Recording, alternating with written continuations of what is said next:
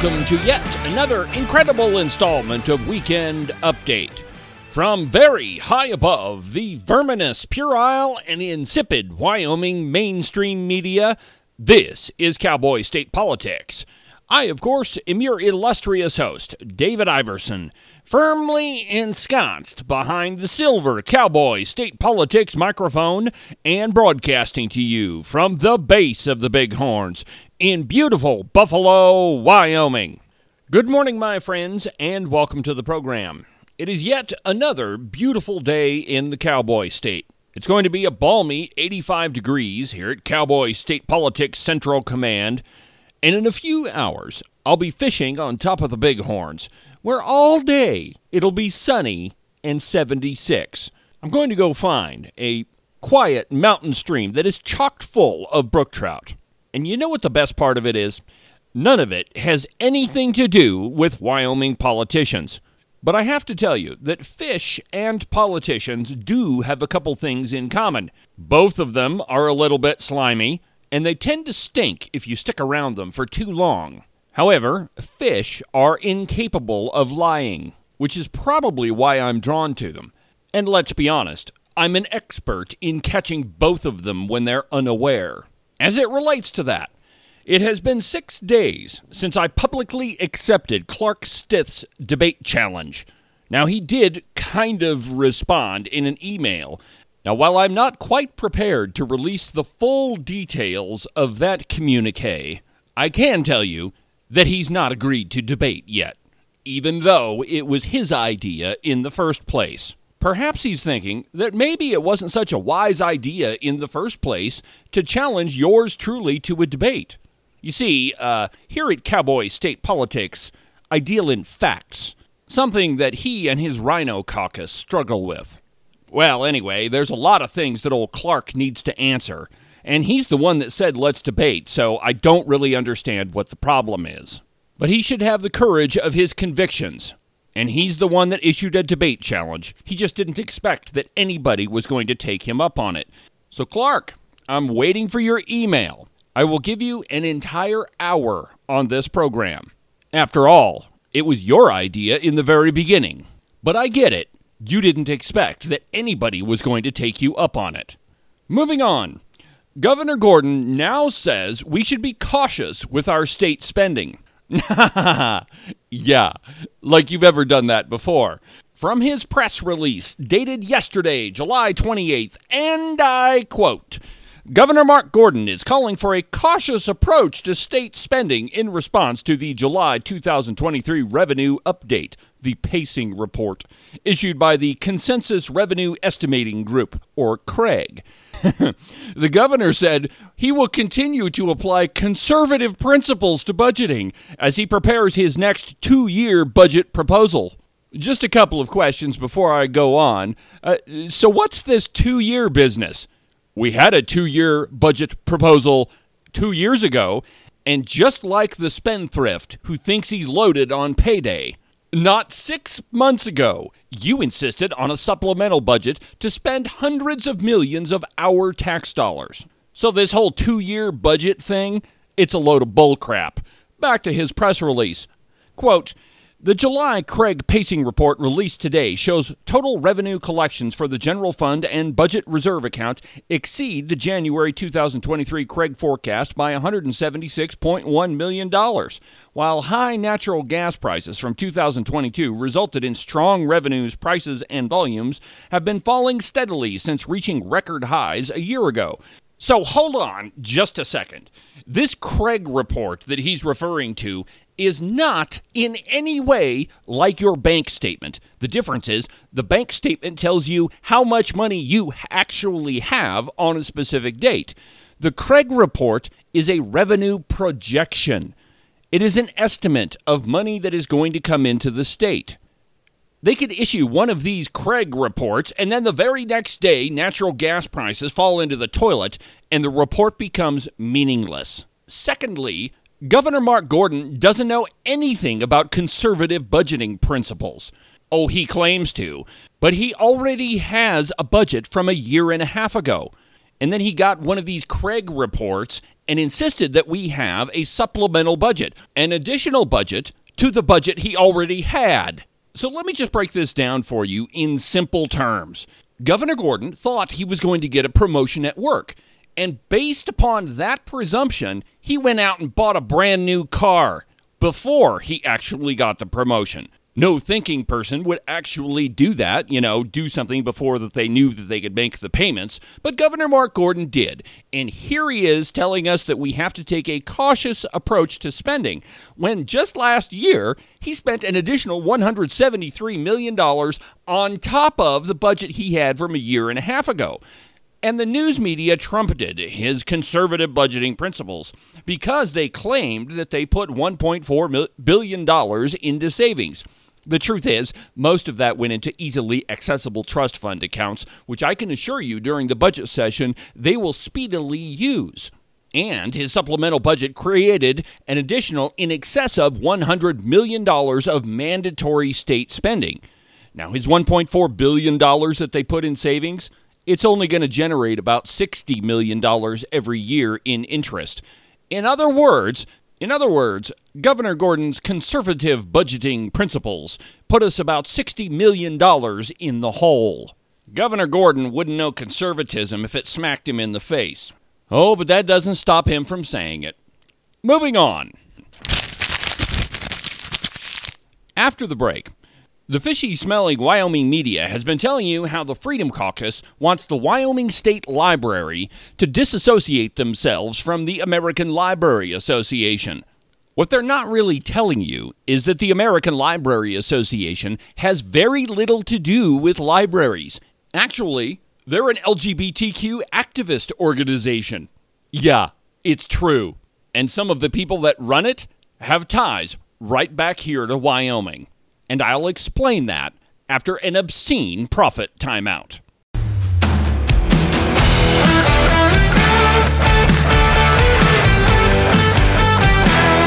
Weekend Update is brought to you by Morton Buildings. If you're in the market for an outbuilding or a garage or a barn or a roping arena or a giant warehouse or any other type of metal structure, then you need to call my friends Nick and Jesse at Morton Buildings. Their phone number is 307 674 2532. They're the experts in metal building construction. They've been doing it longer than anybody else around, and they definitely do a much better job than anybody else. So it doesn't really matter what type of metal building you've been thinking about for your property. Give Nick and Jesse a call. Again, their phone number is 307 674 2532, or you can check them out on their website at mortonbuildings.com. My friends, every time I get up Saturday morning, I think about hot wings. It's absolutely true. I'm obsessed with them. And the best hot wings in the state of Wyoming are from the Wing It food truck. I'm telling you, they're absolutely incredible. I personally recommend the garlic parmesan wings. They're amazing. And it's not just hot wings, they have several other different flavors. Now, the way that you can figure out where that truck is going to be is go to their Facebook page. They post their weekly schedule, and that way you can figure out which town they're going to be in. You can also go to cowboystatepolitics.com and look underneath the sponsors tab, and you'll find their schedule there. That way, you can plan your entire week around where that truck is going to be. That's the Wing It Food Truck. New episodes of the program are published every Monday, Wednesday, and Saturday morning. And don't forget about the live episode, which begins every Thursday morning starting at 10 a.m. You can find the link at cowboystatepolitics.com or on the Cowboy State Politics Facebook page make sure that you follow and subscribe to the program. That way, you can be notified when there's a new episode or when there's a special live episode. Uh, you'll get a notification right on your phone. And the way that you can do that is you just go to the website and look at the dialog box that's got all the episodes in it. In the upper right hand corner, there's two buttons to subscribe and follow the show. Or you can do that from Podbean itself if you've downloaded the app. But make sure that you subscribe and follow the program. And now, back to Weekend Update.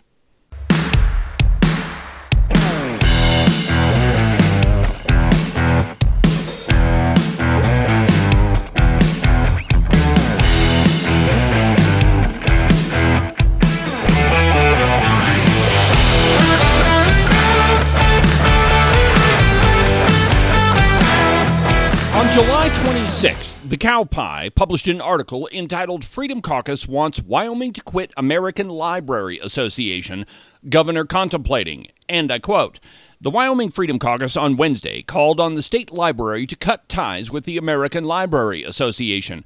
The group's disdain for the organization stems in part from the ALA's endorsement of numerous sexually graphic books for children. Wyoming Governor Mark Gordon is reviewing the Wyoming State Library's connection to the American Library Association over apparent political differences. Hey, Cowpie, it's not just political differences. The American Library Association has very little to do with library books and has a lot to do with LGBTQ advocacy. The governor's office says, and I quote, the governor recognizes the valuable role libraries play in civic life as a place for accessing information, learning, and as a repository for history and knowledge, reads Pearlman's statement. Michael Pearlman is the governor's spokesperson. He is firmly committed to defending the First Amendment as a key tenet of our Constitution. But the governor has serious concerns about whether the ALA is politicized under its current leadership. End quote. Why, you might ask? Well, as I said, the American Library Association really doesn't have that much to do with library books. In fact, they're an LGBTQ lobbying organization, and they do it through an outfit they call the Gay, Lesbian, Bisexual, and Transsexual Roundtable. Technically speaking, it's their political arm. But in reality, the entire American Library Association is nothing more than a political activist organization. And it started back in 1970 when they established what they call the Gay, Lesbian, Bisexual, and Transsexual Roundtable. So, really, the only thing the American Library Association does is they recommend books to libraries across the country, and then libraries just go ahead and order them and put them on the shelves because, of course, they're recommended by the American Library Association. Why wouldn't they order those books and put them within reach of 10 year old hands? But a large number of those books that are recommended are all LGBTQ centric, and many of them are pornographic, and in some cases, as I've noted on this program, the books they recommend glorify pedophilia. Two examples of that You've heard about the book Gender Queer, that in one section gives you specific instructions on how to seduce your little brother, and then another one is a book entitled Lawn Boy by Jonathan Evison. That's the one that glorifies pedophilia in detail.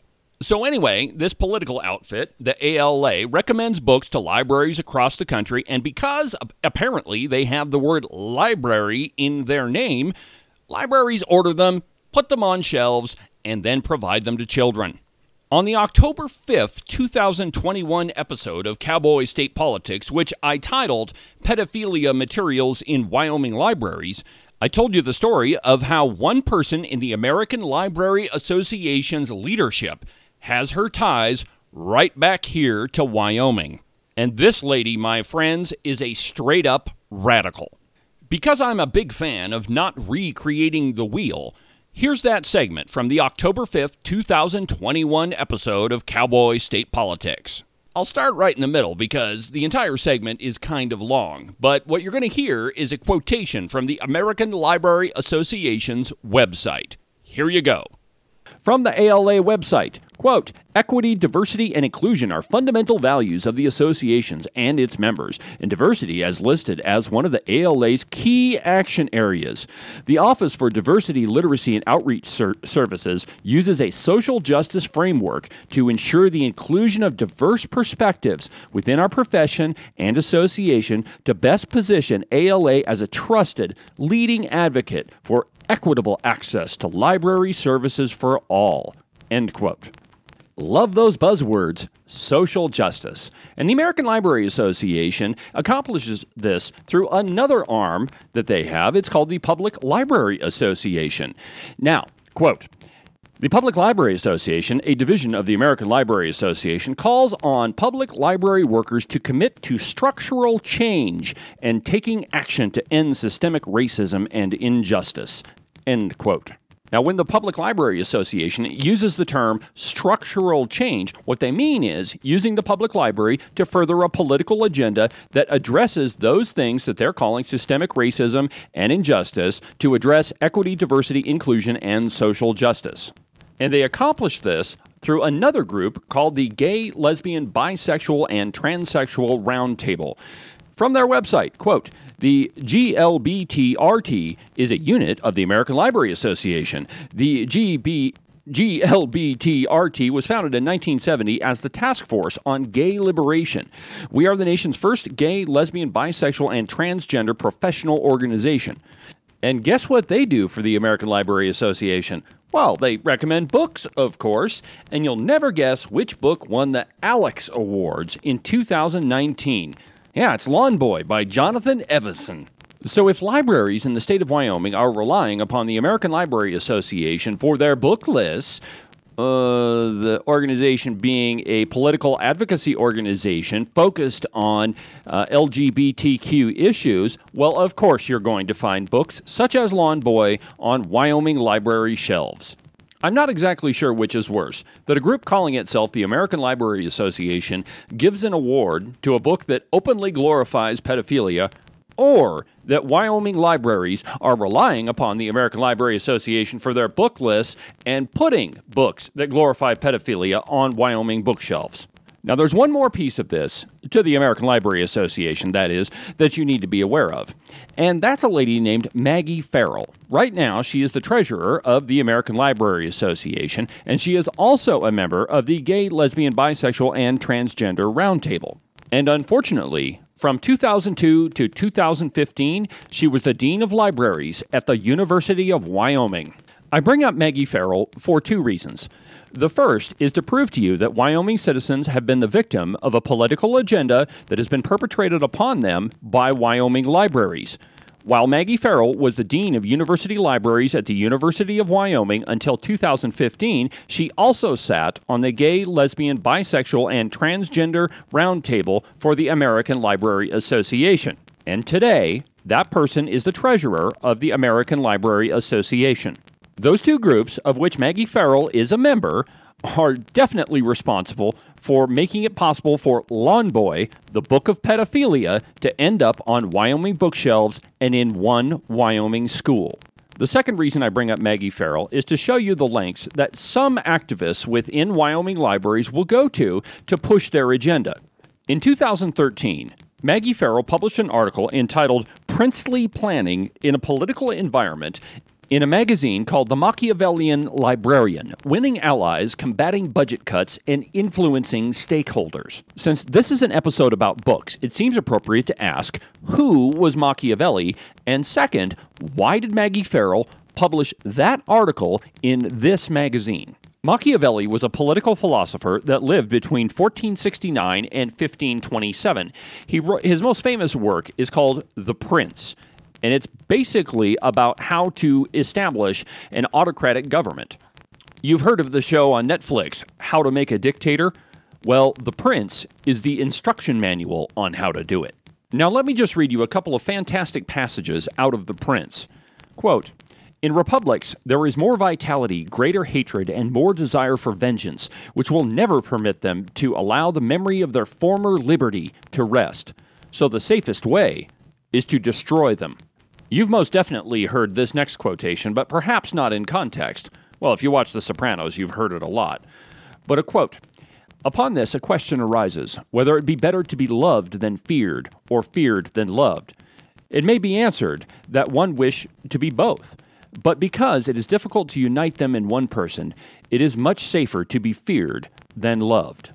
And just a few more, so I make sure that I've made my point. Quote, you must know that there are two ways of contesting one by the law, the other by force. The first method is proper to men, and the second to beasts. But perhaps the first is frequently not sufficient. It is necessary to have recourse to the second. But it is necessary to know how well to disguise this characteristic, and to be a great pretender and dissembler. And men are so simple and so subject to present necessities that he who seeks to deceive will always find someone who will allow himself to be deceived. Now, there is nothing more necessary to appear to have than this last quality, inasmuch as men judge generally more by the eye than by the hand, because it belongs to everybody to see you. To few come in touch with you. Everyone sees what you appear to be. Few really know what you are. So, the magazine that Maggie Farrell decided to publish her article in, The Machiavellian Librarian, is about deception. Few really know what you are, or so says Machiavelli. There is only one quotation that is necessary from Maggie Farrell's article, and I quote Each community has its own unique politics, not necessarily political party politics, but librarians must navigate the power structures of their environment. Politics is also the process of helping others to get to yes for your initiatives. And those objectives, at least as far as Maggie Farrell is concerned, the American Library Association, and the Gay, Lesbian, Bisexual, and Transgender Roundtable are concerned, is to push their political agenda on your kids, and they're using the library to do it. Now, we've covered a lot in this episode, but there's some key takeaways. The first of which is there are materials in our public libraries in the state of Wyoming that support pedophilia that are purchased by our tax dollars and that are pushed on your kids by the American Library Association and its other political advocacy organizations. And the second big takeaway from this episode is that all of our elected officials and our unelected officials must be held accountable for what they do in our communities. But to do that, parents, Wyoming citizens, all of us have to be active and we have to demand that accountability. Yeah, pretty crazy, huh? But one of the members of the leadership of the American Library Association has her roots right back here at, who would have guessed, the University of Wyoming. There's a very good reason why the Wyoming Freedom Caucus is demanding that the state disassociate itself from the American Library Association, and Governor Mark Gordon should do that tomorrow. They're a Marxist political organization, period. That'll do it for today's installment of Weekend Update. Have a good rest of your weekend, and we'll talk again on Monday. But for now, from Cowboy State Politics Central Command at the base of the Bighorns, I'm David Iverson, and this is the one and only Cowboy State Politics.